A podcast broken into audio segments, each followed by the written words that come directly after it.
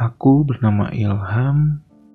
Aku nggak ganteng-ganteng amat sih, cuman menurut orang tuaku, aku memiliki kulit yang eksotis dengan warna kulit hitam keabu-abuan.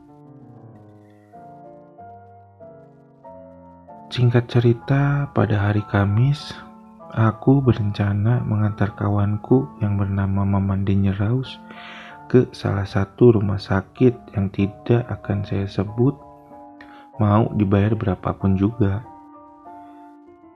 Sedikit menceritakan tentang kawanku ini, beliau sekarang sedang sakit panas dingin, disertai bibir pecah-pecah, mulut berbusa, dan mengeluarkan aroma jarum coklat. Ew. Sebelum sakit, Maman itu orang yang periang, suka berpetualang, terlihat dari pola hidupnya sehari-hari yang selalu naik tanggal kersen tanpa sepengetahuan orang tuanya. Singkat cerita, Kamis malam saya menjemput Maman di salah satu gang kelinci. Setelah itu kami berangkat menggunakan motor Bapak Maman tercinta. Tanpa basi-basi, kita pun langsung on the going to the hospital. Namun di perjalanan, Maman selalu berteriak menggunakan bahasa Inggris dan beraksen India. I would like to drink some water. I would like to drink some water. Terus seperti itu selama dalam perjalanan. Akhirnya saya pun berhenti karena malu dan untuk mengurangi rasa malu tersebut, saya membeli sebotol air mineral, sprit, dan juga instok untuk mengurangi rasa malu yang saya miliki selama dalam perjalanan menuju rumah sakit bersama Maman. Semasih sehat, Maman sering meminum soda api karena itu baik untuk pencernaan dia. Kata Maman. Singkat cerita, kami tiba di rumah sakit. Kami pun bertemu dengan dokter spesialis yang berada di rumah sakit tersebut. Namun, setelah diperiksa oleh dokter spesialis tersebut, Maman tidak ada gejala-gejala ataupun kondisi aneh yang terjadi selama di perjalanan menuju rumah sakit tadi. Dokter spesialis pun tersebut kebingungan dengan gejala semacam ini. Hingga pada akhirnya dokter spesialis tersebut pun menyarankan kita untuk pergi ke paranormal tanpa berpikir panjang, kami berdua pun bergegas ke paranormal yang berada di kaki gunung berapi. Akhirnya kami bertemu dan menjelaskan keadaan Maman Dangerous ke paranormal tersebut. Dan nama paranormal tersebut ialah Eyang Deden Ganteng. Setelah itu, yang Deden ganteng melihat meraba, menerawang, diputar tanpa dijilat, bahwa Maman kesurupan hantu budak.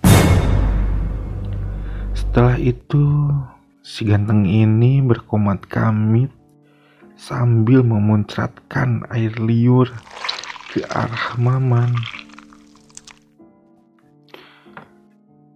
15 menit si ganteng berkomat kamit, baju saya dan Maman pun basah kuyup disertai bau sampah yang menusuk-nusuk hidungku.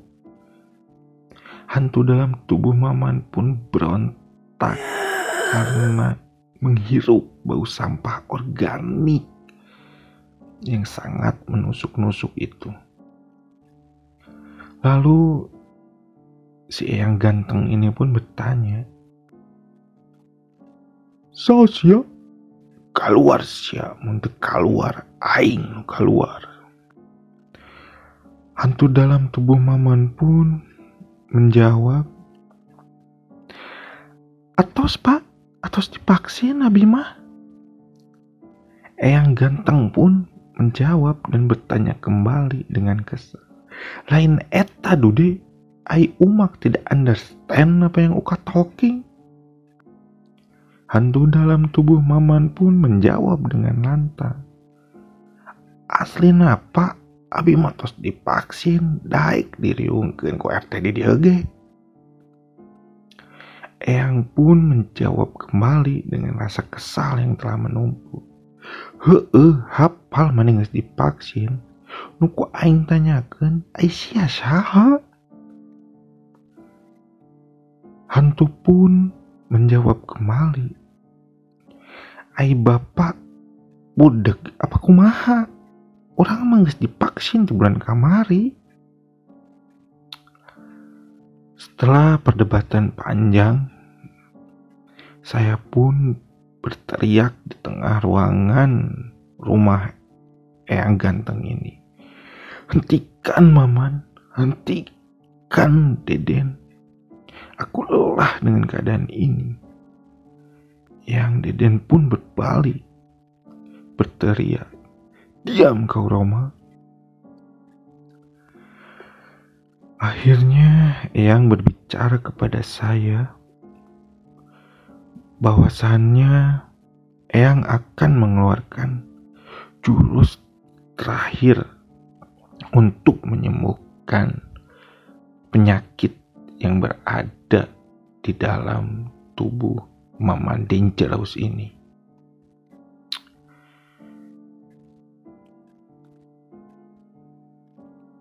Karena yang berbicara kepada saya bahwasannya hantu budek yang ada di dalam tubuh Maman ini budeknya sudah melewati kedaluarsa Finally, Eyang Deden pun mengeluarkan jurus terakhirnya yang bernama Kodok Muduk Melahap Cak-Cak. Akhirnya hantu budok itu pun keluar dari tubuh Maman dan berkata, Fuck yo anjing mulut siap bau sampah organik. Singkat cerita, Maman pun sembuh dan Eyang Deden ganteng pun mulai menjadi rajin gosok gigi karena perkataan dari si hantu budek tersebut.